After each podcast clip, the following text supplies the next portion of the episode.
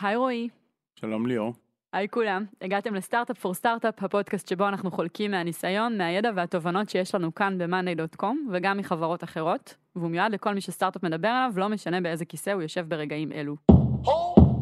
Startup for startup for startup.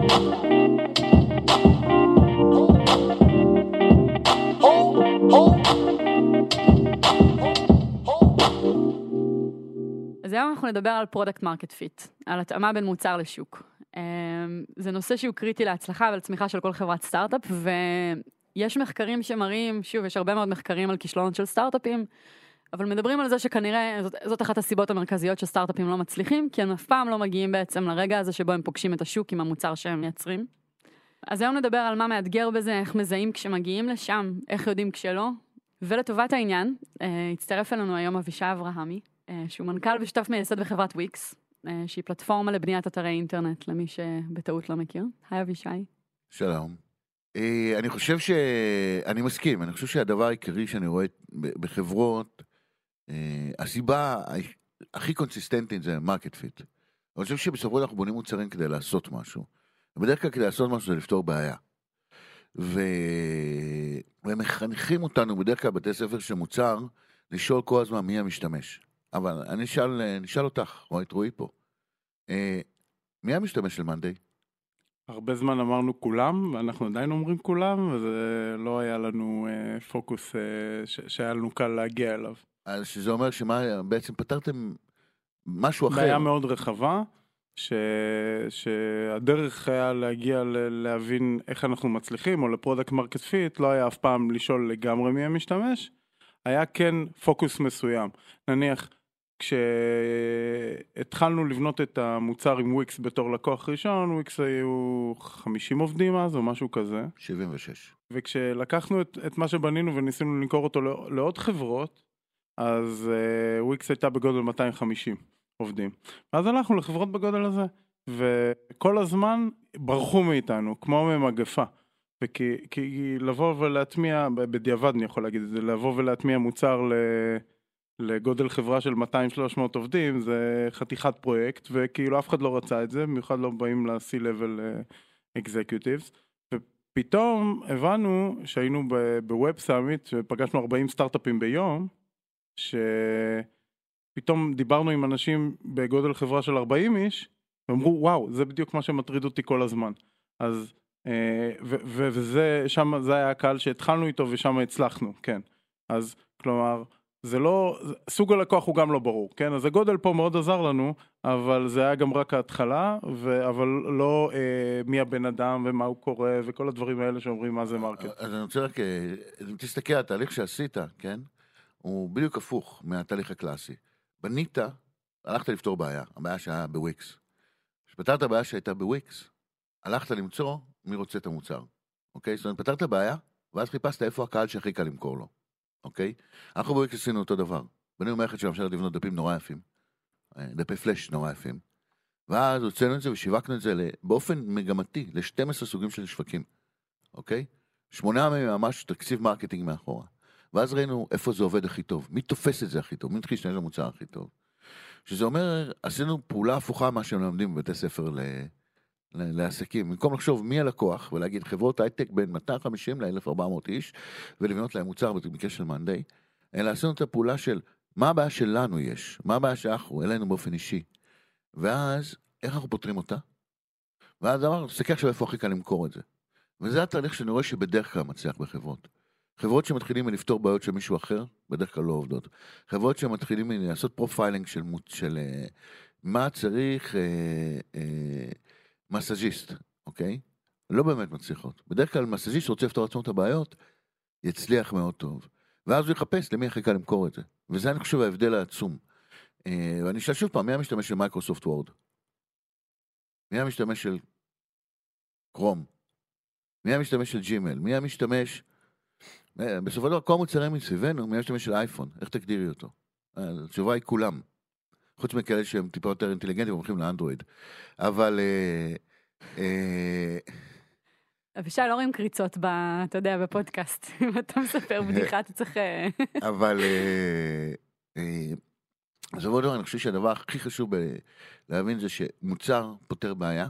ברגע שיש לך מוצר שפותר בעיה, והוא פותר אותה לך, אתה צריך למצוא מי עוד ועוד כמוך שיהיו מוכנים לקחת את המוצר ולהתחיל להשתמש בו. וזה בעצם הרקע. זה מאוד נחמד מה שאתם עושים פה, והגעתם ככה לשורה התחתונה, אבל uh, ככה ברשותכם אנחנו נעשה את זה יותר מתודי ויותר גם uh, כרונולוגי בזמן. אז כל אחד מכם יצטרך לעשות עם עצמו מסע בזמן לתקופה אחרת בחייו. Uh, אבישי, מתי יצאתם לדרך עם וויקס? 2000, אה, התחלנו לעבוד בעצם בינואר 2007, 2007. נכון. ורועי, את מאנדיי התחלת ב... אה, 2012. מדהים. אז כל אחד uh, יעצום עיניים, סתם, אתם לא יכולים לעצום עיניים, אבל תחזרו שנייה, כי עכשיו סיכמתם את התובנות של איך בסופו של דבר הגעתם והתהליך וביחס לחברות אחרות. אבל יזם שנמצא בנקודה שהוא נמצא בה, לא, לא יודע לנבא את העתיד ולדעת איך הסיפור הזה ייגמר. אז כשהתחלת, אבישי, כשיצאת לדרך, מה התהליך שעשית עם עצמך, ואיפה בתוך התהליך הזה היו פעולות שאתה מזהה היום, שעזרו לך להגיע ל product market fit, ואיפה דווקא הלכת לאיבוד בדרך? כי זאת לא הייתה דרך אחת אה, סלולה. את זה אני יודעת. אני חושב שהדבר העיקרי שעשינו זה... כשהתחלנו את וויקס, התחלנו בעצם מלעבוד על קונספט אחר.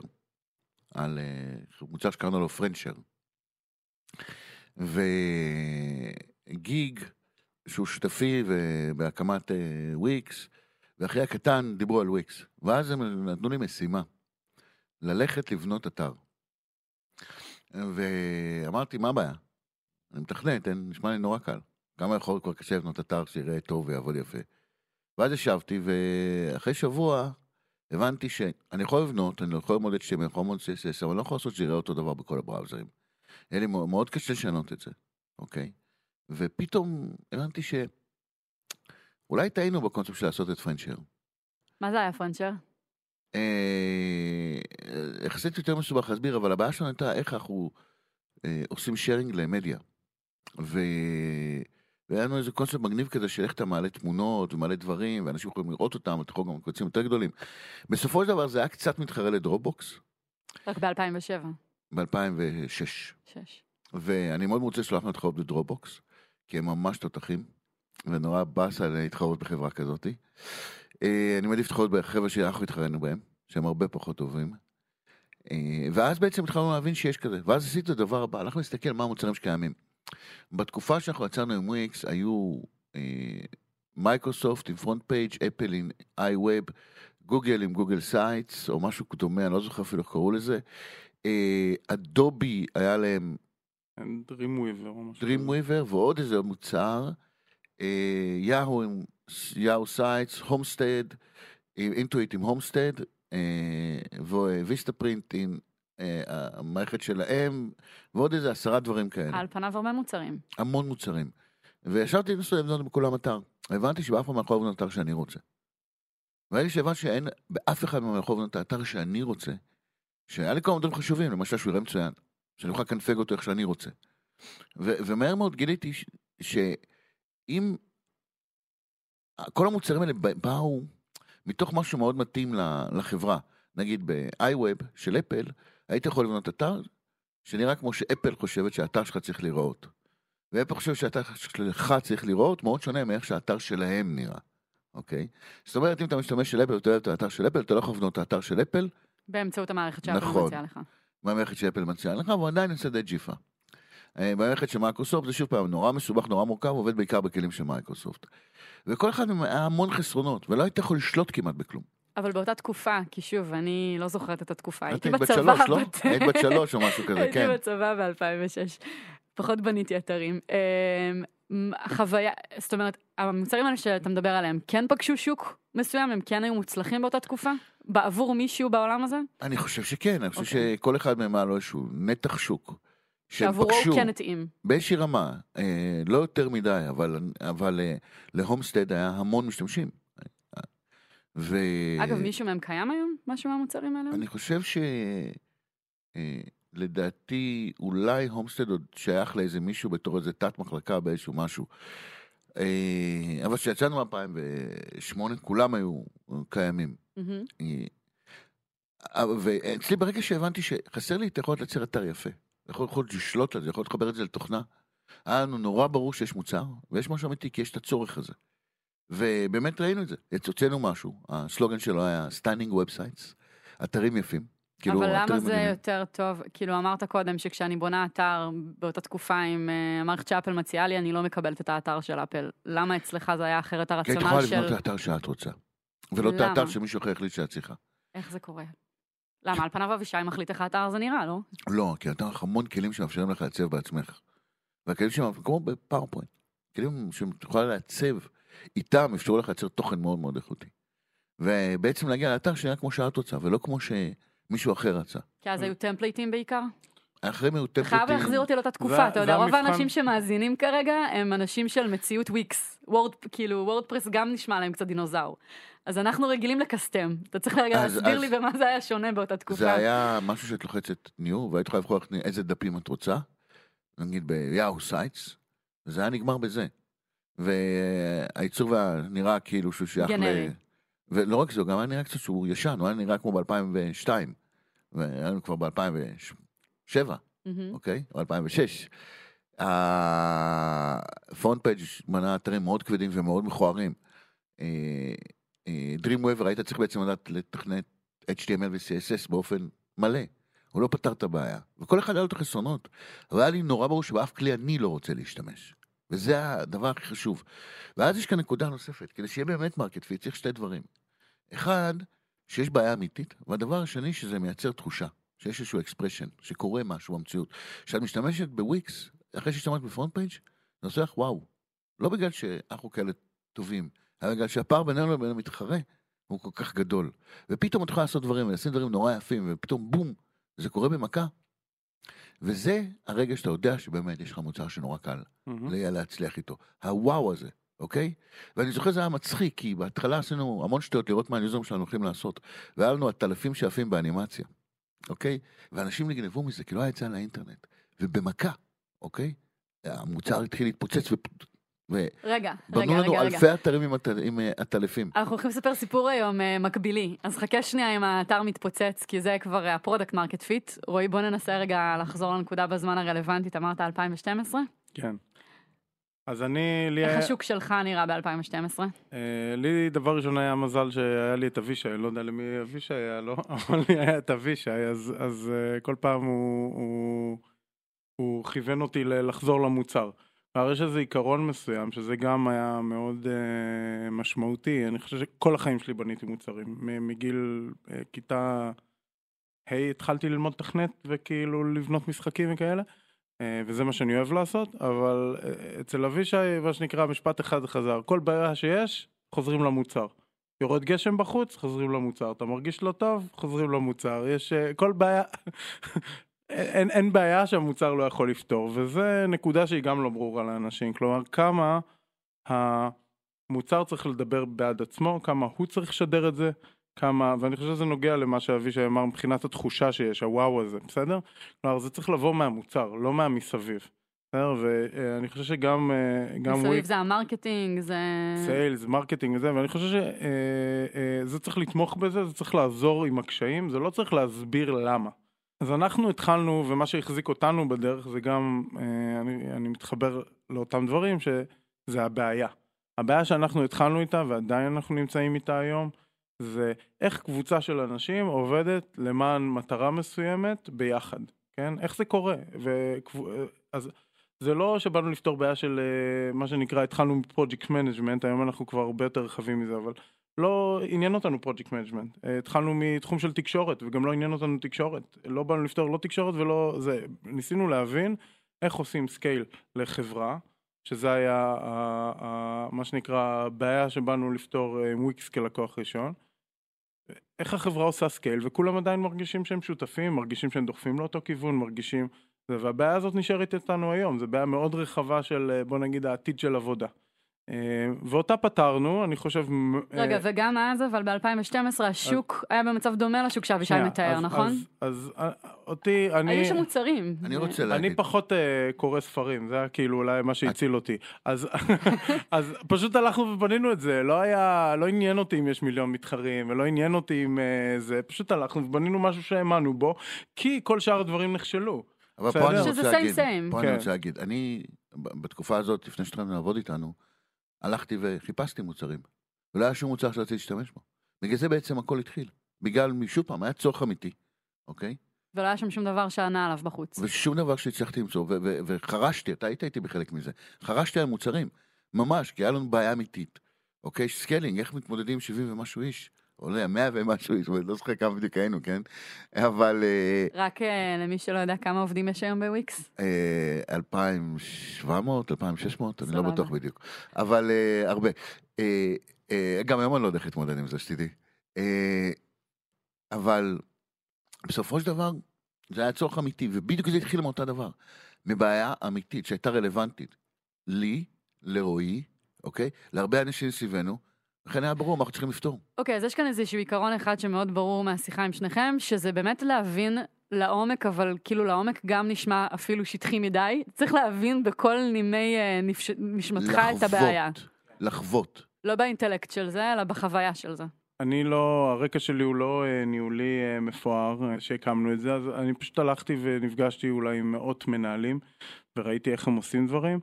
ומה שאמרתי מקודם על הנושא של ה-product market fit ואיך אנחנו הגענו למצב שאנחנו מבינים שהלקוח שלנו הוא דווקא יותר קטן אה, בהתחלה, עדיין ניסינו למכור מוצר שדווקא עבד לוויקס, אבל אה, נראה מפחיד מבחינת האדופשן שלו. כלומר, הוואו לא היה שם, היה להפך. כלומר, יכול לעשות מיליון דברים, לא ברור איפה להתחיל, לא היה את הקטע הזה ש, ש, שברור איך זה פותר לי את הבעיה, ואני חושב ששם אנחנו בילינו שנה וחצי קשות מאוד.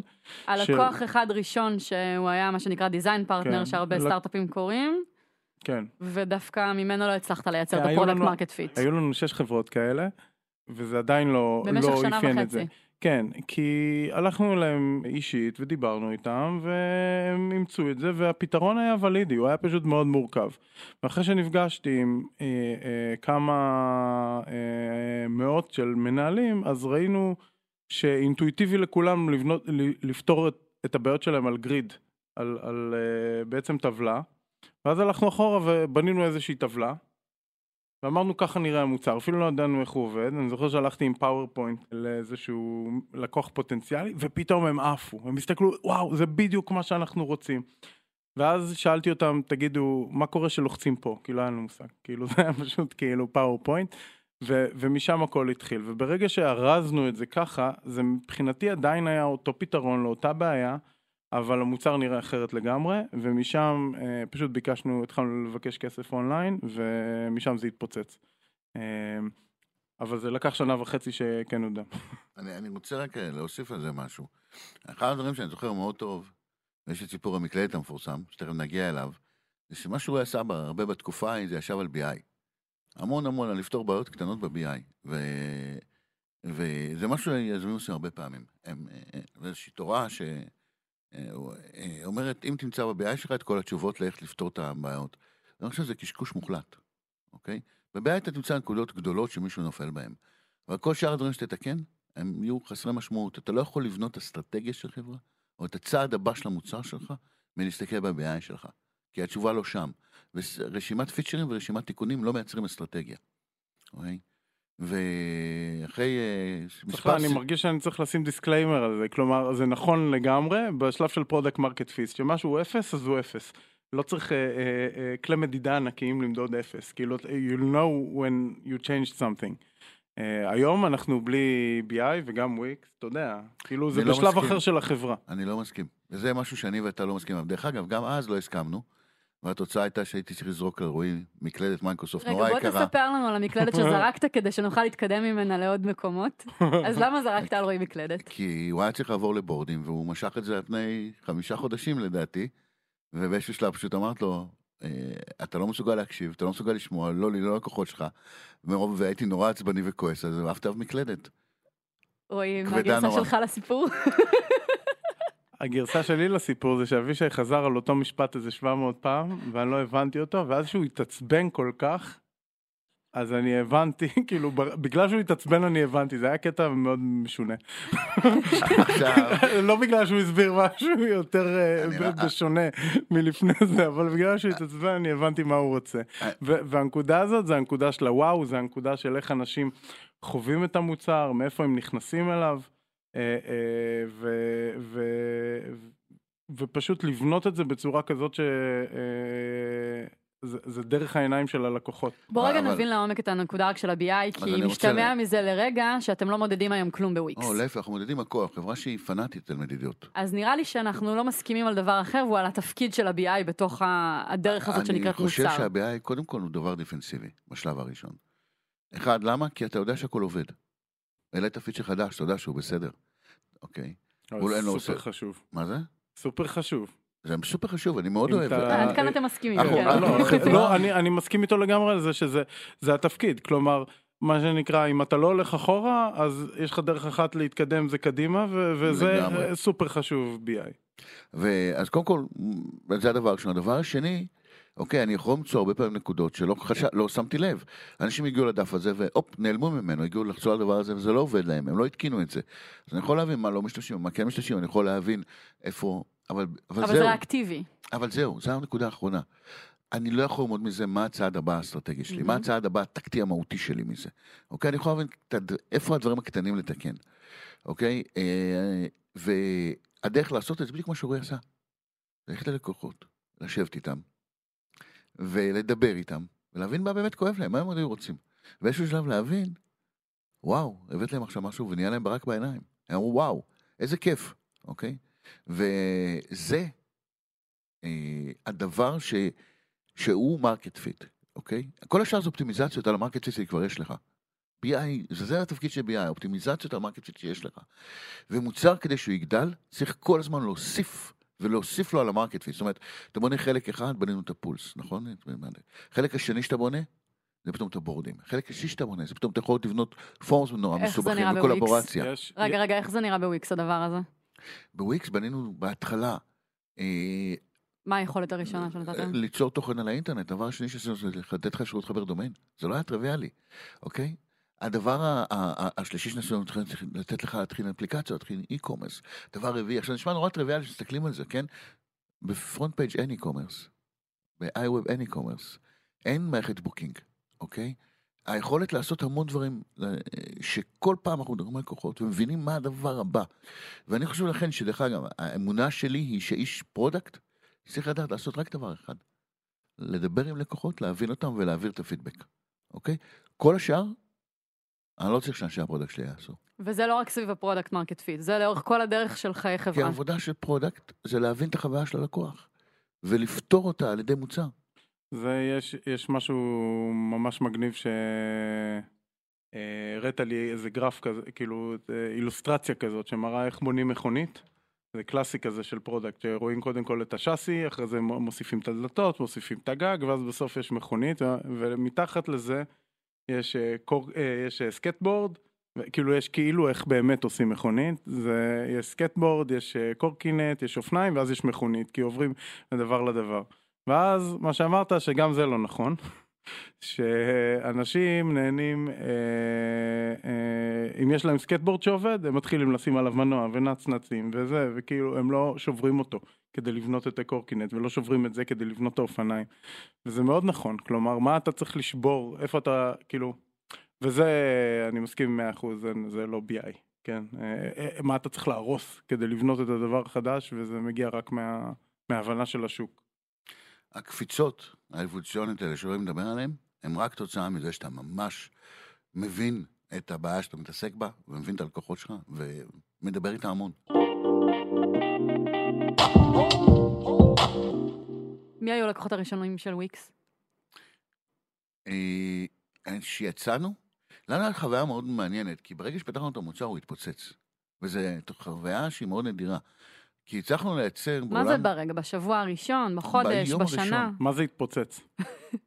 הגענו, כי היום יש כמה, כמה אה, אה, פרימיומים משלמים חדשים בחודש יש לוויקס היום? אה, אני לא יכול להגיד את המספר, אבל, אה, אבל אה, כי אנחנו לא מפרסמים את המספר הזה, אנחנו. מפרסמים את הנט, אבל בגדול אנחנו מוסיפים שתי מיליון משתמשים בחודש.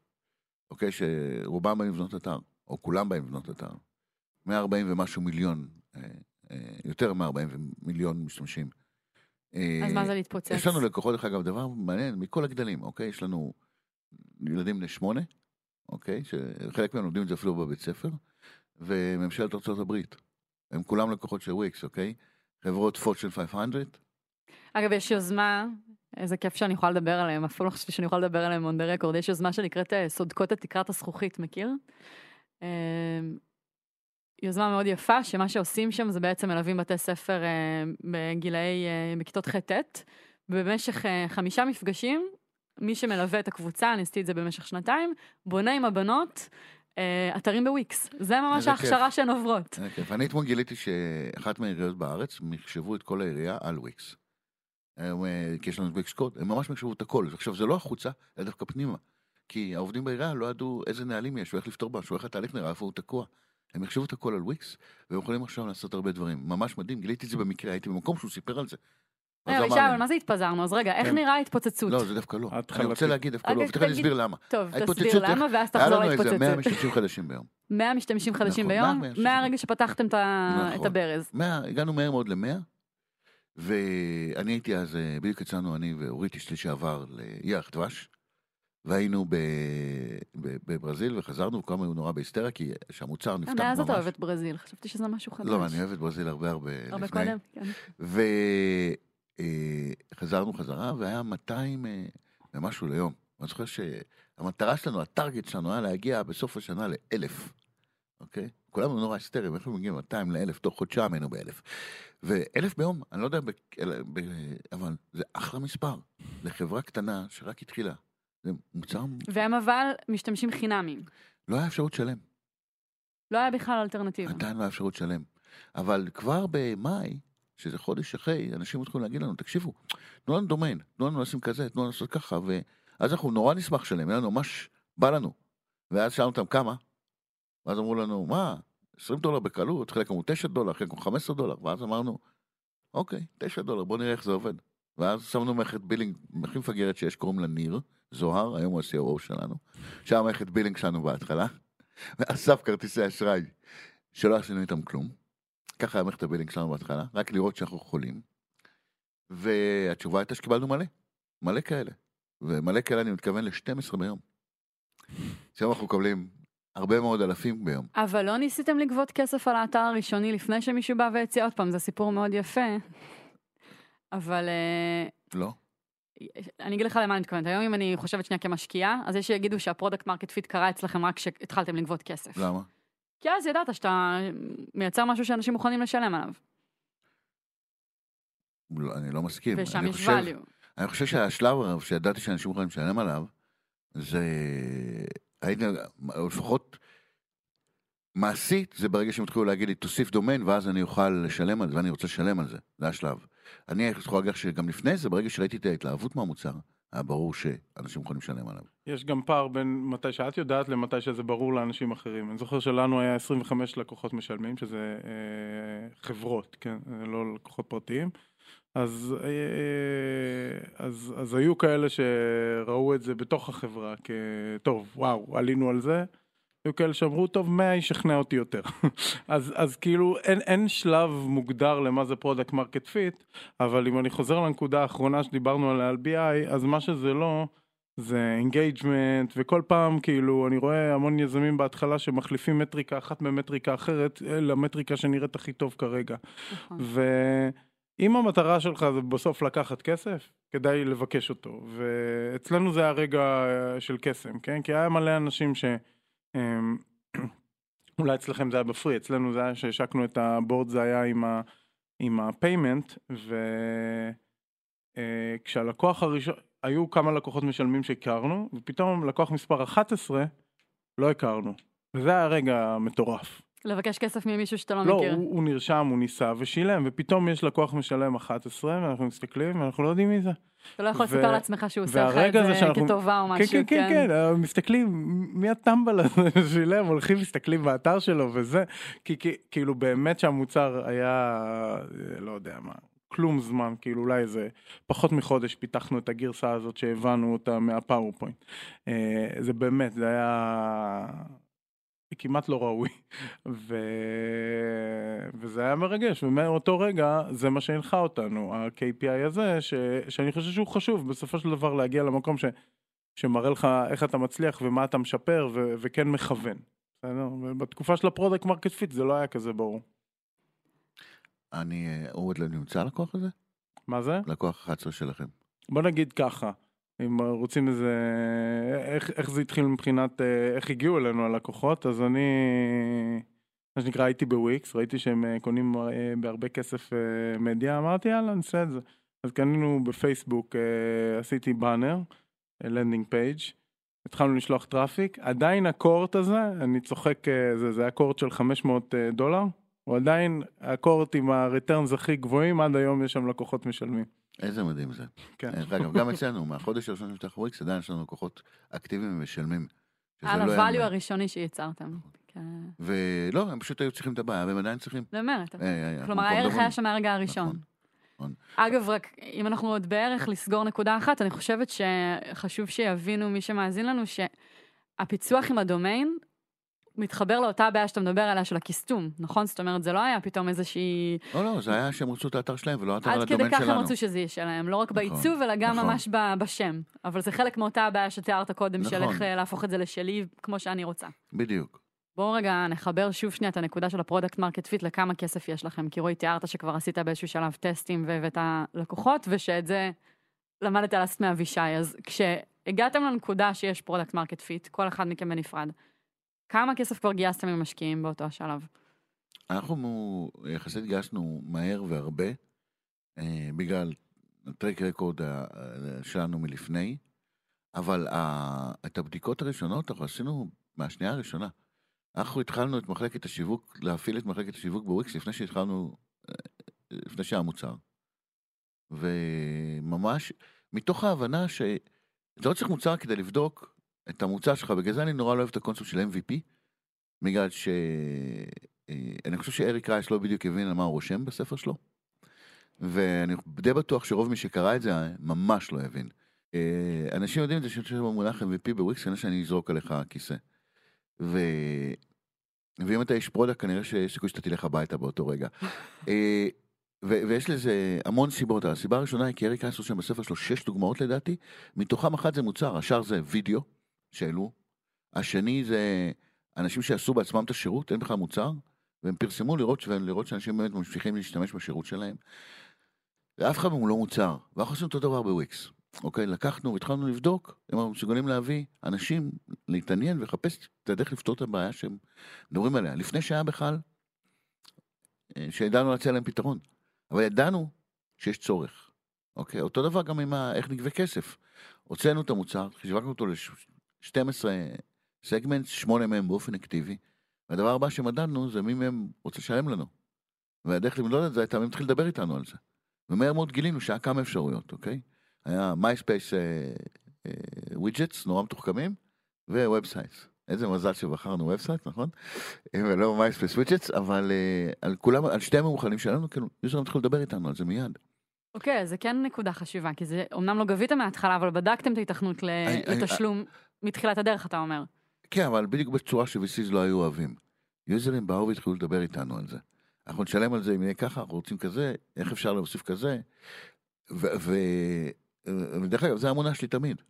כמה כסף אה, היה לכם כשהגעתם ל product market fit, מבחינת אה, גיוס? כמה כסף גייסתם עד היום שהגעתם לזה? אה, שהגענו ל... עד היום? או... לא, לא, לא. עד היום זה... בתחילת הדרך. כי שוב, אני, אני מנסה לדמיין את היזם שמקשיב לפרק הזה ואומר, אה, טוב, אבישי אומר שהם גייסו מלא כסף, אז זה בטח עזר להם להגיע לפרודקט 1.2 אה, מיליון דולר. של 2006, 7, נכון? אז אצלנו זה היה 1.5 מיליון דולר, ואנחנו, אם לא היינו מגייסים, מה שנקרא, כל כך הרבה, שזה יחזיק אותנו שנה וחצי של ה product market fit, החברה לא הייתה היום. כי בדרך אני חושב ש... שאף אחד לא האמין בנו. כלומר, זה היה בשנה נראה- וחצי האלה. ב... כן, כאילו עד, ש... עד, ש- עד שזה התחיל אה, אה, להצליח, וכאילו שיהיה לקוחות משלמים והכל, זה היה נראה שאנחנו לא בכיוון, אולי בגלל שהלכנו בכיוון הזה של לבנות פתרון למה שאנחנו אה, מאמינים בו, ו... ולא לעשות אה, מה שכולם אומרים לנו. אה, פשוט, ו... ודי היה חשוב לנו שהלקוחות, שזה יהיה no touch funnel, שאנשים ייכנסו למוצר, יבינו את זה לבד, לא שאני אצטרך בהתחלה ללכת ולהסביר לכולם את הדבר הזה, זה היה חשוב לנו מאוד להצליח בצורה הזאת. כבר בשלב הזה כן, yeah, אני חושב שאין שלב אחר שזה, אם, אם הולכים אה, לכיוון של נניח sales או long sales process, אני לא חושב שזה אפשרי לחזור אחורה.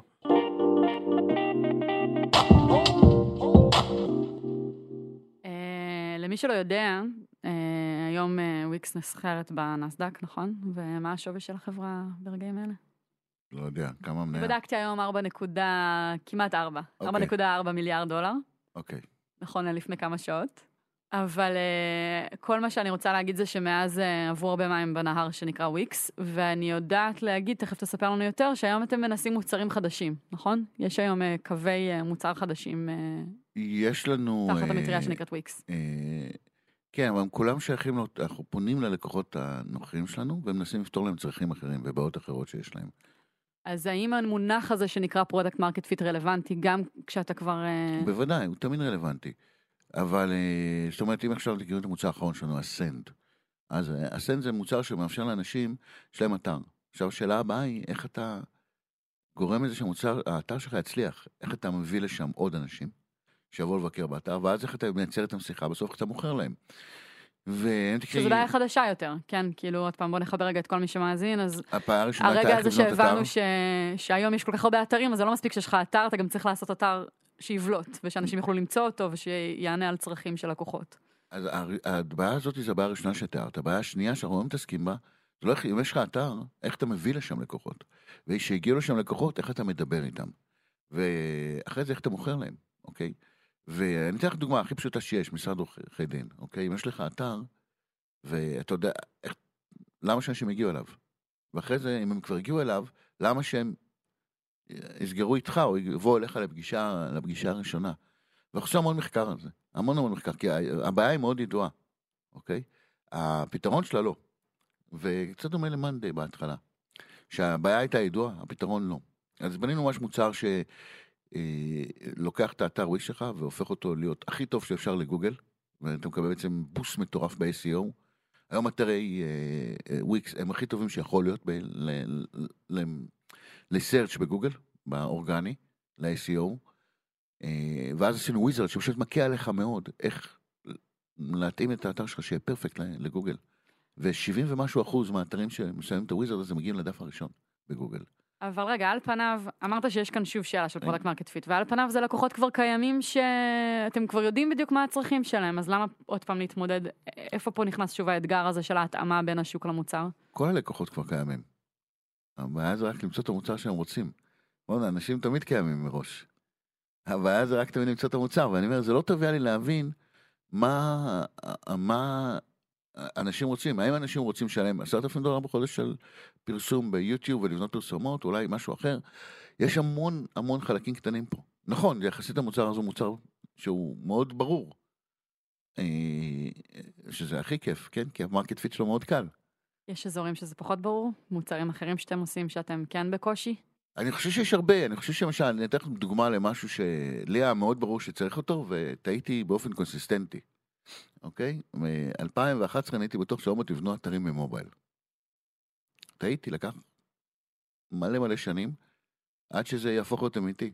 זאת אומרת, היה לי ברור שיש כאן, הולכת להיות בעיה, ושימי לב איזה יופי, כן? לא היה לי בעיה, הייתי, חשבתי שלאחרים תהיה בעיה, אוקיי? וטעיתי, כי ניחשתי מה יקרה בעתיד לאחרים. אני הרבה פחות טוב בזה מלדעת מה קרה לי היום. ובאמת בנינו מוצר מובייל ראשון, והוא היה מאוד, אה, מאוד מגניב בתור מוצר, ואף אחד לא רצה להשתמש בו. ואז אני חשבתי תמיד שלא הגיוני, וגם כל הסביבי אמרו את זה, זה היה ממש מעניין, שלא הגיוני שעסק קטן לא רוצה שיהיה לו אה, אפליקציה משלו. מה, מי רוצה להיכנס לאתר, זה לוקח זמן, אני רוצה ללחוץ על כפתור ולהזמין מהסעדה שאני אוהב, למה שלא יהיה להם אפליקציה שלהם? נשמע מאוד הגיוני. והוצאנו מוצר כזה. באותה תקופה המנחה של וויקס היה 40 מיליון משתמשים, ולמוצר הזה בשיא שלו היה 3,000, וואו. אוקיי? שזה, ורובם עזבו ממש ככה מהר. לא נראה product market fit, כן? נכון, נכון. ושוב פעם, התפיסה כאן הייתה אחרת. אה, זו אותה טעות תמיד. ניסינו לחשוב מה יהיה שהמשתמשים שלנו רוצים. אה, במקום להתייחס בבעיה שלנו יש, או שלהם יש. זאת אומרת, ממש לשבת ולהקשיב להם.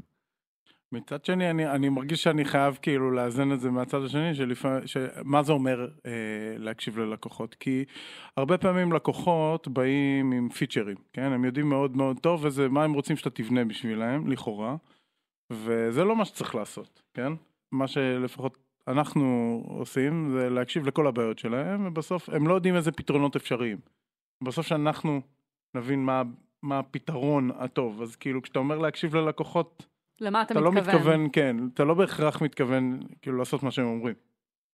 אה, אתה צודק, אה, הנרי פורד אמר פעם שאם היה מקשיב ללקוחות שלו, הם כולם היו רוצים סוסים יותר מהירים, ולא מכוניות.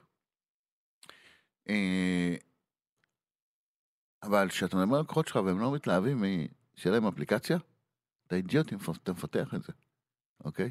וזה מה שאנחנו אז זה עשינו. מה שאתה מחפש. נכון. אה, אני מחפש תמיד את ההתלהבות, זה תמיד עניין של וואו ורגש, ואף פעם לא עניין של לוגיקה. כן, אני זוכר בשיחה אחת ש... שהייתה לי עם אה, איזשהו לקוח פוטנציאלי, אה, דיברנו על אימפורט מאקסל.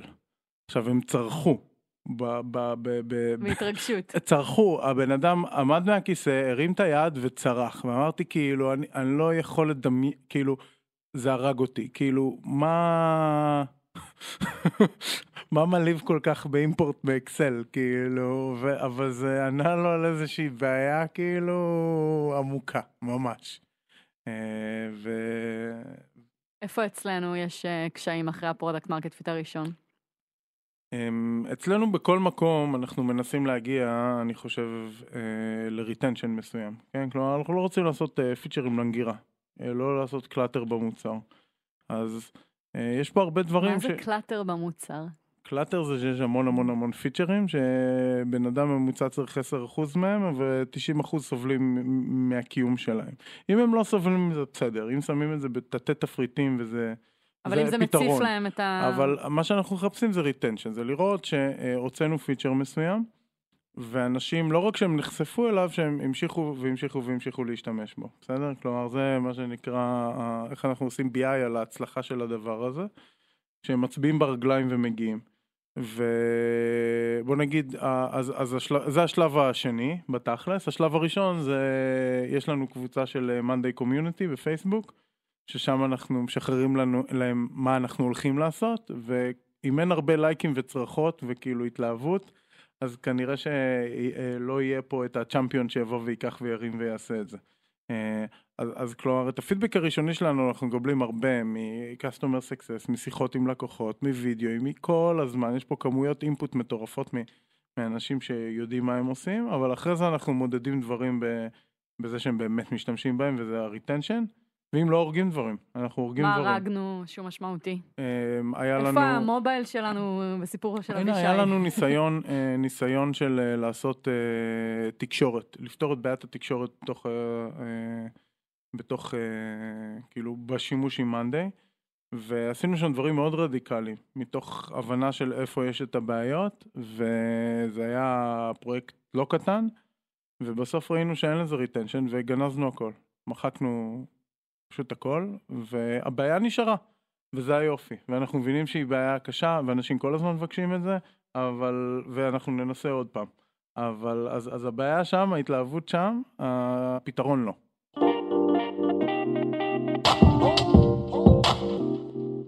עוד אה, משהו שיזמים תמיד חושבים, שעל ה product market fit מגייסים עוד כסף. אז שנייה דיברנו קודם על כמה כסף היה צריך כדי להגיע לשם. האם זה היה הדבר, הבשורה שהבאתם למשקיעים כדי לגייס את הכסף הבא אחרי זה? כל אחד מכם? אני חושב שכן, לזה- למשקיעים, הנה יש פה גדילה, הנה אנשים מוכנים לשלם. תראו איזה מגניב, חזון ענק. והתשובה הייתה שהרבה רצו להשקיע. זה תמיד בא מתוך זה שהעבודה של המשקיעים הרי זה להקטין סיכון, לא להגדיל. והם מבחינתם, אה, שיש המון אנשים שרוצים להשתמש במוצר, שוק עצום ודרך לגבות עליו כסף, אז בדרך כלל זה נשמע הרבה יותר טוב מהאלטרנטיבות. שוק קטן, אף אחד לא רוצה לשלם. ו... אה, החוויה שלנו הייתה תמיד שבמוצרים מהסוג הזה תמיד אפשר לקחת ולעשות סיילס, בוא נגיד בניגוד לוויקס של, ש, שהיה ברור אולי יותר, אה, שתמיד אפשר לקחת למכור לכמה לקוחות, וכל אחד מהמשקיעים שפנינו אליו כבר נכווה מאיזושהי חברה בתחום שהוא השקיע בה. בסדר? ואמרו לנו, אה, יש אה, מיליון פתרונות בשוק, ובסדר, זה התחלה, אבל זה לא... הם, זה הם לא אומר כאילו, כלום. כן, הם כאילו היו בחברות שהם השקיעו בהם בשלב הזה, ונכוו מזה בתחום הניהול, ה collaboration, ה project management. אז כאילו כל אחד היה לו איזושהי קביעה והיה באמת מלא מוצרים בשוק, שהיום אנחנו מבינים שהם לא על אותה קטגוריה אפילו. אה, אבל שהעיבו על ה... לכאורה להצלחה ש- שלכם באותה תקופה. שהקשו, שהקשו, אבל עדיין אה, חברות טובות מגייסות כסף. אני זוכר שאחד מהמשקיעים שאני, של מאנדיי, ראיתי אצלו את הטבלה של מי, היה להם דירוג של החברות, מי הכי טובה ומי הכי רעה. ומאנדיי היה במקום האחרון. וחודשיים אחרי זה, הם נהיו במקום הראשון, אוקיי? זה אומר משהו על המודל. כן, השיטה, למשקיעים. כן. אוקיי? לא יכול להיות שמישהו זז בחודשיים אה, last to best, אוקיי? אבל market fit זה רק חלק מזה. צריך לדעת, לעבוד עם משקיעים, צריך לדעת למכור להם. צריך משקיעים שמסוגלים להשקיע בתחום שלך. אה, כשאנחנו התחלנו את וויקס בארץ, היה כל מיני אמונות שישראלים לא יודעים לעשות מוצר consumer, ישראלים לא יודעים לעשות שיווק, ישראלים לא יודעים לעשות UI. אוקיי? זה היה אמונות, כשהיינו יכולים להיכנס לפגישה ולהגיד זה מוצר consumer שדורש הרבה UI, שם נגמרה הפגישה וזהו, מבחינתם. נגמרה הפגישה. עכשיו אנחנו עם stories, נראה לי, עכשיו זה השלב הזה שישראלים לא יודעים to tell a story. כי זה כאילו לא, כי brandים כבר יש, אז כאילו צריך אה, אה, אה, את הדבר החדש, נראה לי די שוברים את כל המוסכמות. אבל הנה, היום אצלנו גם יודעים להגיד סיפור יפה, אה, אוקיי? וזה הכל קשקוש הרי. אבל המ- המציאות יצרה את הבעיה, זאת אומרת, אם לא היה לנו track record שאנשים יכולים להגיד, אוקיי, אנחנו בכל זאת נשקיע, לא לא הצלחנו לגייס בישראל, אוקיי? הצלחנו לגייס רק מקרנות מחו"ל. ו... ו... ושם אתה צריך שמישהו יעזור לך להיכנס, אוקיי? ואם לא היה לנו את זה, אז יכול להיות שעדיין היו אומרים, כי אנחנו חברה שברנו את הקונספט של ישראלים לא יודעים לעשות UI, ישראלים לא יודעים לעשות מוצר consumer, ישראלים לא יודעים לעשות marketing, אוקיי? אז יכול להיות שעדיין היה כאן את הבעיה, כי אף אחד לא משקיע בחברה שעושה את הדברים האלה, והיינו נמצאים במקום שאף פעם לא היה מצרים. אז זה לא היה קורה. מוצר זה הכרחי, אבל לא מספיק, אם ככה. נכון, למכור זה חשוב. לספר את הסיפור שלך, של החברה, לא לספר את ה marketing story, לבוא למשקיעים ולגרום להם שהם יעשו את אותו וואו, שרואים את המוצר, זה כן. קריטי. וככל שהם מבינים פחות את השוק, זה יותר קשה. כי כשאנחנו מדברים עוד פעם על בניית אתר ועל, אה, ועל המערכת שלנו במאנדיי, אז כל אחד נמצא בעולם העבודה בצורה כזו או אחרת ויכול להתחבר לזה, כל אחד יכול לחוות איזושהי חוויה סביב בניית אתר, כן, לא. כן, אבל... מה אתה עושה כשאין לך, אבל כשאתה משקיע במשהו שאין לך שום גישה אליו מבחינת חוויה? בוא נסתכל. כי אתה אמרת קודם שחוויה היא הדרך להבין נכון. מוצר. נכון, אבל זה הכל שייך למספרת אה, מוצר. בוא ניקח רגע טילים שעפים לירח, אוקיי? או עפים לחלל. ואנחנו לא באמת מבינים בזה כלום, חוץ מרועי שבטח בנה כזה בגראז'. אבל, או בונה ברגעים אלה, למה בנה? אבל אני לא מבין בזה הרבה, אני מנחש שגם את לא. אבל את יודעת שכל טיל שעף, אוקיי? הם לוקחים את כל הדבר המסובך הזה, הטכנולוגי, והוא נזרק בסוף. זורקים את הדבר המאוד גנק הזה, עצום הזה, מלא מתכת ומחשבים וטכנולוגיה, ויש חברה של אילון מאסק שיודעת להנחית את זה בחזרה ולהשתמש בזה עוד פעם. איזה מדהים זה, בעיקר, בעיקר שהדבר הזה עולה איזה 100 מיליון דולר. לא צריך הרבה, אוקיי? אפשר, הנה, אנחנו לא מבינים כלום בזה. מכרת לי מוצר של אילון מאסק זה גם לא חוכמה, אני צוחקת. לא, לא, אבל אבל זה זה נכון. הצורך. זה זה נכון, זה הצורך. נכון. דרך אגב, כשאילון מאסק התחיל את SpaceX, הוא לא היה אילון מאסק. נכון. הוא היה מישהו שפיטרו אותו. אותו מ PayPal, זה נכון. אוקיי? הוא היה מישהו שפיטרו אותו מ PayPal, צריך להבין את צריך זה. זה- לחזור לנקודה בזמן, כן. אוקיי? והוא בא, ו... ו... ו... ו... אבל הסיפור, אין בעיה להבין אותו, הוא מאוד קל. נכון. אני, מה שנקרא, מביא את אילון מאסק ועוד כל מיני כאלה בתור אה, אנשים שיודעים אה, לספר, אה, לרחף באוויר, כן? הם מסבירים איפה נהיה, ב-2022 נהיה על מאדים, עוד סיפור של אילון מאסק וכל מיני דברים כאלה, ולהקפיץ אותנו 20 שלבים קדימה. אני חושב שיזמים נדרשים לפחות טיפה, זה להסתכל שלב אחד קדימה או שתיים, אבל להסתכל קדימה, לא אחורה. כלומר, זה הפואנטה פה. אז זה שיש לך מספרים, ואת מסתכלת אחורה, אבל עשיתי ככה, זה לא מבטיח כלום. את צריכה להראות מה את הולכת לעשות, ולשכנע אנשים בדרך שאת הולכת לעשות קדימה. אה, לא לא משנה כמה רחוק זה יהיה. ולהגיד, וואלה, יש לי מלא מספרים, אז תשקיעו בי, זה סיפור מאוד גרוע. גם עבורכם בוויקס, נכון? גם היום אתם אה, ב... איך קוראים לדבר הזה שאתם עושים אחת לרבעון? אה, ב-earnings? ב... ב-earning, כן. כן. עושים הרבה דברים אחד לרבעון, אבל כן, earning זה אחד מהם. לא, אבל גם אתם נדרשים עוד לדבר על העתיד.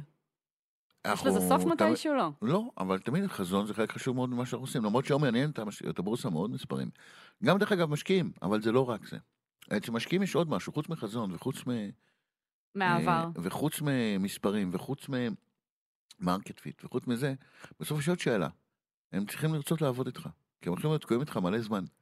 וזה משהו שאנשים מפספסים. הם צריכים להרגיש שהולך להיות להם כיף. פגשתי לפני כמה חודשים מישהו שהתחיל לעבוד עם סטיב ג'ובס ממש בהתחלה, אוקיי? ו... ו... והוא אמר עליו, הוא היה בן אדם מגעיל, לא כיף לעבוד איתו, והוא הלך. אמרתי לו, נו ו? הוא אמר, תקשיב מה זה, לעבוד עם מישהו כזה 20 שנה היה סיוט, אני מאוד שמח שהלכתי. מצד שני גם הלך למייקרוסופט ממש בהתחלה ועשה עוד יותר כסף, אבל לא משנה, כן? אבל הקונספט, כן, של המשקיעים באותו מקום, הם עדיין צריכים לרצות לעבוד איתך. ואותו דבר הפוך, שזה צריך גם להזכיר. שאתה תקוע איתם, אה, כדאי שיהיה שגם אתה תרצה לעבוד לעבוד איתם. איתם, כן. אבל זה, אני רוצה להגיד שוב פעם, למאנדיי יש פריבילגיה, שהם אומרים, אנחנו רוצים לעשות גיוס, אני היה פה תור בחוץ. זה לא היה ככה המקרים- תמיד, נכון, בשאר אבל המקרים, עדיין בחרנו את האנשים שאנחנו רוצים לעבוד איתם טוב. גם כשלא היו אלטרנטיבות, אגב. בסדר, זה הראש בקיר שלנו, אבל אני יודע מה מה העלות האלטרנטיבית של הדבר הזה, של לסבול, אבל אני מאמין שלהיות אה, יזם בהתחלה ולבקש כסף זה... לוקחים ממי- ממי שמוכן לתת, ואם יש לך הרבה שמוכנים לתת, תבחר. כן. אה, אין בזה הרבה מעבר לזה. עדיף שהם יהיו כאלה שיהיה לך איתם כיף. לנו היה מזל. למה היה לכם מזל? כי... אם אתה מפרגן, תפרגן עד הסוף. למי אתה מפרגן? אה, לא, אז אני רוצה להגיד באמת, כל הקרנות שהיו איתנו מאוד טובות. אה, אדם אה, פישר בסמר, אה, תירוש, אה, אה, רן תושייה, אנשים שבאמת היה נורא כיף איתם, וחברים עד היום. מנגוב, שבוודאות, כן, אחים. מייקל אייזנברג, אוקיי, ג'ף הורינג, זה אנשים באמת, גם היה הרבה מה להקשיב להם והרבה ללמוד מהם. וכל אחד אני יכול להצביע על הנקודות שבו הרווחנו ממנו משהו עצום בתוך וויקס, קיבלנו ממש המון ידע. אנחנו פה לדבר על market fit, לא על VCs, נכון? אני רק אגיד שזה נכון שאנחנו מדברים על market fit, אבל כן אפשר לסכם את הפרק במה שאמרת קודם, בשוק מוצר ואנשים. ואנשים זה כל האנשים, זה לא רק היזמים. נכון. אז אה, לרובריקה הזאת המשקיעים נכנסים מבחינתי. אה, זה ההקשר. יש לי עוד, עוד משהו אחד שאני כן רוצה להגיד בהקשר של product market fit, זה שצריך להיכשל הרבה ומהר, ולהיות עם העיניים כלפי השוק. כלומר, זה, נגענו בזה לדבר עם לקוחות, זה אותו דבר, זה כלומר לא להסתכל רק פנימה להגיד אני רוצה לבנות את זה, עכשיו להיכנס לאיזה חור, לבנות, לבנות, לבנות, לבנות, לבנות, לצאת החוצה, ואז לראות שזה לא עובד. בסדר? אפשר לגרום לדבר הזה להיות אה, יותר מהיר, כן? על ידי זה שהם מסתכלים כל הזמן על הלקוחות, כן? כל הזמן מסתכלים על, ה, על, ה, ה, על הפידבק ורצון לקבל פידבק ולעשות את זה כמה שיותר אבל איך מהר. עושים את זה כשאין לקוחות? כשאין לך לקוחות עדיין, על מה אתה מסתכל? זה בעיה קשה, אבל עדיין לבנות בגראז' משהו ואז ללכת לחפש את אותה לקוחות, זה עדיין. לא להתמודד עם הבעיה, אז הבעיה הזאת שאת אומרת, זה, זה הבעיה שצריך להתמודד איתה. אז אני שואלת איך אתם למצוא מציעים. בעיה שהיא רלוונטית לך, שאתה מבין אותה, לא למצוא בעיה שרלוונטית לאחרים. אוקיי? ורועי, אה, אה, אני חושב, מסכים על זה לגמרי. כי הוא בגלל שהוא היה בתוך מקום, אוקיי? שהיה את הבעיה. אז היה לו מאוד קל להתייחס אליה, ולהבין אותה, וכל הזמן לחוות אותה מסביב. אה, אותו דבר בוויקס, אני ניסיתי לבנות אתר, הבנתי למה זה נורא קשה, והיינו ממש צריכים כן, אתר. אגב, עד היום אני חושבת שזו אחת החוזקות שלנו כחברה, שאנחנו משתמשים במוצר של עצמנו, ויודעים שוב לשים על זה את הסייגים איפה שצריך, כשאנחנו משתמשים אחרת, אבל אנחנו כל הזמן בתוך המוצר שלנו כחברה, אז אתה כל הזמן ממשיך לחוות את, את הבעיה. כן, אתה יודע מה שלב... חסר לך, אתה יודע איפה זה מעיק עליך כמוצר, כי כולנו בני אדם שמשתמשים במוצר. כן, ובאיזשהו שלב זה גם נהיה הבעיה, כי אנחנו אה, מניחים שכולם משתמשים באותו כמונו. דבר כמונו, אז בסקייל מסוים זה מתחיל להיות בעיה, אבל אה, בהתחלה זה לא ספק, בוא נגיד, בוא נגיד זה הפוך. אם את לא מוכנה להשתמש במוצר שלך כדי לפתור לעצמך את הבעיה הזאת, למה שמישהו אחר ירצה? והייתי גם בחברות בתקופת הבועה, שזה בדיוק מה שהם עשו, עשינו כל מיני פתרונות conferencing ו- ושיחות, ואנחנו בעצמנו לא, לא השתמשנו בפתרונות והלכתי האלה. ושאלתי למה, וגלגלו על העיניים, כאילו, לא הבנתי את התשובה הזאת, בכלל, אבל, כן. אבל אה, בוא נגיד, אה, כן. אני רוצה להגיד עוד משהו, גם אפשר לבדוק market fit בדרך כלל לפני שאתה בונה את המוצר. אפשר לעשות מודעה, לשים אותה ולראות אם אנשים משתמשים בזה. אנשים רוצים את זה, מגיעים אליך, נרשמים, תבנו אתר בוויקס. אין לי שום- שום אני לא אינטרס. מאמינה שאתה אומר לאנשים שום לבנות אתר אינטרס. בוויקס, אתה חושב זה. תעשו, אה, תבנו כמה דפים ד- של אה, דפי נחיתה, תפרסמו את המוצר לפני שבניתם אותו, ותראו אם אנשים נרשמים, אנשים מוכנים לשלם, אם אנשים בכלל, כי זה בעצם נותן לך איזושהי אינדיקציה. האם, הרי אתה, מה אתה מפרסם בפייסבוק, או בגוגל, או, או, או בגוגל סרצ', אתה אומר, מה אנשים ירשמו שמנסים לפתור את הבעיה, אוקיי? מה אנשים ירשמו שמנסים למצוא את, אה, שמנסים לוויקס למשל, זה build the website. הנה, אז אתה יכול לרשום, אתה יכול לקרוא מודעה ולראות אם אנשים מגיעים. עכשיו, נכון שבתחום שהוא כבר היום, העולם שלנו מאוד עמוס, אז יותר קשה לעשות את זה. ואם אתה בא עם משהו חדש, נורא קל. והפואנטה הרחבה יותר זה לעשות את המינימום הנדרש כדי לקבל את הסיגנל שמישהו רוצה את המוצר שלך ומוכן לשלם עליו. ו, ו, וכל הזמן להסתכל כלפי השוק וכלפי הלקוחות וכלפי זה שמישהו רוצה את הדבר הזה. אף פעם לא, נפגשתי עם כל כך הרבה יזמים, באים, נפתור את זה וככה וזה ופה ושם וזה. עם מי דיברתם? אף אחד. ואני אבא צריך של חבר להגיד להם, שעושה את זה, כן. אפילו לא, כן, אפילו כן. לא. הם כאילו בטוחים שהם אה, צודקים. היה פשוט פה אחד שסיפר. זה המקרים כן, זה הקשים, הטובים אבל. אבל כאילו, זה כואב לי בגוף עכשיו שאנחנו מדברים על זה, זה, למה לבזבז את כל הזמן הזה? לכו, תיכשלו, כאילו, תגיעו למצב, זה הרבה פעמים זה מונע מפחד, מזה שאם אני אוסיף את זה, ואם אני אוסיף את זה, אז זה יצליח, במקום ללכת ולבדוק את זה, ולהיכשל מהשנייה הראשונה, ולייצר אה, חוויה של אה, מה שנקרא כישלון ושיפור מתמיד. בסדר? וזה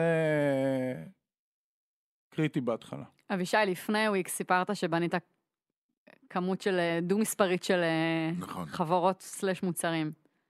אה, עכשיו- חברות פחות, מוצרים הרבה. מוצרים. עכשיו, רועי ככה זרק אותי למקום אחד אחרון שאני רוצה לשאול אותך עליו. המוצר הראשון שבנית, כשעוד היה פחד. כי כשניגשת לוויקס הפחד היה כבר במקום אחר, אני לא... נכון? המוצר הראשון שבניתי היה לך איזשהו ביטחון היה כבר, אה, ב- בוויקס. אה, תלוי איך מסתכלים על זה. זה היה או ב-87 או ב-93. זה המוצר הראשון שיצא למסה של יוזרים. תבחר. אה, פחד, זה מה שמנחה אותנו. אז אה, אני רוצה להגיד דווקא, הראשון היה בלי, לא מפחיד, אנטי וירוס לאתר EST שבנינו בצוות, ולא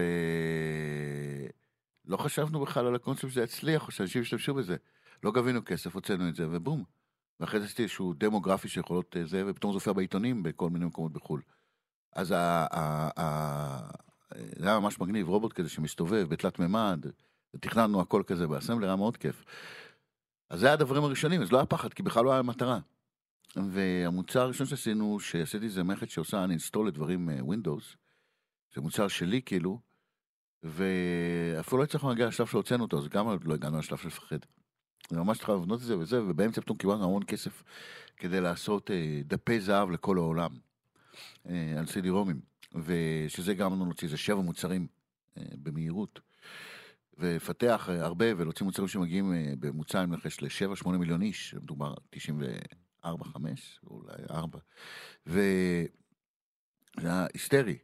אז אה, גם, שוב פעם, אה, זה היה כזה, אה, אבל, אבל אני זוכר את הדבר האחרון, המוצר הבא שעשיתי, שכבר הוא היה מעורב בו, זה מצחיק, קוראים לו MagiKit. אנחנו מדברים על 96? כן. 96. התחלה של האינטרנט. התחלה של האינטרנט. גמרנו את המוצר הזה וקנינו פרסומות בכל מיני עיתונים. היה מוצר למפתחים, שאומר איך אתה יכול לעשות UI נורא יפה בקלות. ויום אחד, ב-96. ב-96, אין, זה... ו... מה זה UI ב-96? כן, אני ואבישי זקנים, אינטרנט זה דבר חדש בשבילנו. כן. אנחנו עדיין לא מנסים להבין איך משתמשים בזה. ואני אומר לך, יום אחד זה יתפוס, האינטרנט הזה. ואני זוכר עד היום את ה... שם הודעות, ופתאום קיבלתי בפקס, קיבלנו בפקס מספר כרטיס אשראי עם הזמנה על 220 דולר. זה היה הדבר הכי מרגש שהיה לי בחיים, כי כמו שאתה אמרת, הלקוח היה 11 שלך, שם זה עוד היה עוד יותר רחוק, תחשוב על זה, זה כאילו, לשלוח פקס, מה זה... ו... ו... ומישהו קנה. שאנחנו לא ידענו מי זה. לעולם לא ניפגש איתו, גם לא נוכל לדבר איתו בצ'אט או בווידאו צ'אט, כי לא היה. ואז זה המשיך להצליח? כן, זה מוצר שהצליח אה, ונמכר בהרבה. אז איפה פחדת בדרך? אני חושב שכל הזמן, תראי, את קמה בבוקר, אז לא היה, לא היה משקיעים. הקונספט של ללכת לגייס כסף ממשקיעים, לא היה. אה, זה- עבדנו, בנינו תוכנה לאח- לאחרים. למזלנו בנינו מוצרים לאחרים, זה קצת יותר מעניין. והדבר הראשון, והדבר השני שקרה זה שעבדנו בלילה כדי לבנות את המוצרים שלנו. אז עבדנו אה, אה, 20 אה, שעות ביום, אבל זה היה בסך הכל אה, די מפחיד. כי כל מה ש... כל הכסף שהיה, השקענו אותו מיד בחזרה, בלבנות את המוצר שחשבנו שיימכר, ושיהיה שלנו. אני זוכר טיפ שאבישי הביא לי על זה שבהתחלה זה מאוד קשה, השנה וחצי האלה של ה-product market fit זה היה כאילו סיוט. ו... וכאילו כל פעם הלכתי אליו עם, ה... עם הבעיות שלי, והוא אמר לי, טוב, אם אתה קם בבוקר וכאילו כואב לך בריאות ואתה קשה לך לקום, הוא אמר, יופי, מצוין. תחבר לכאב הזה, תמשיך לחפור בו, אל תצא ממנו, אל תנער אותו. תבין מה מפריע לך, ואז תלך ותפתור את זה.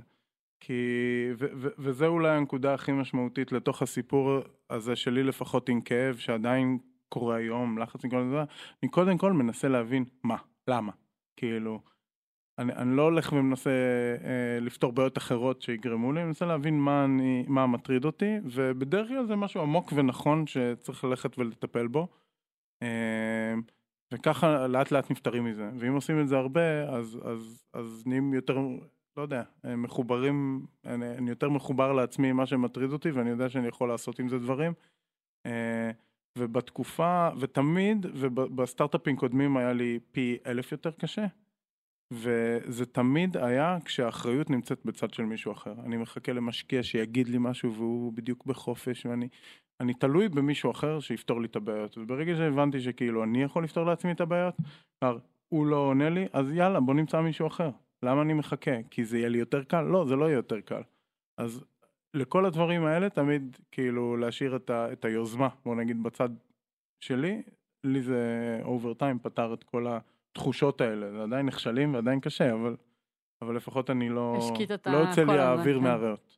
אמ, אני מסכים, אני חושב שהדבר החשוב שיש לך, כואב לך, זה לא לברוח מזה.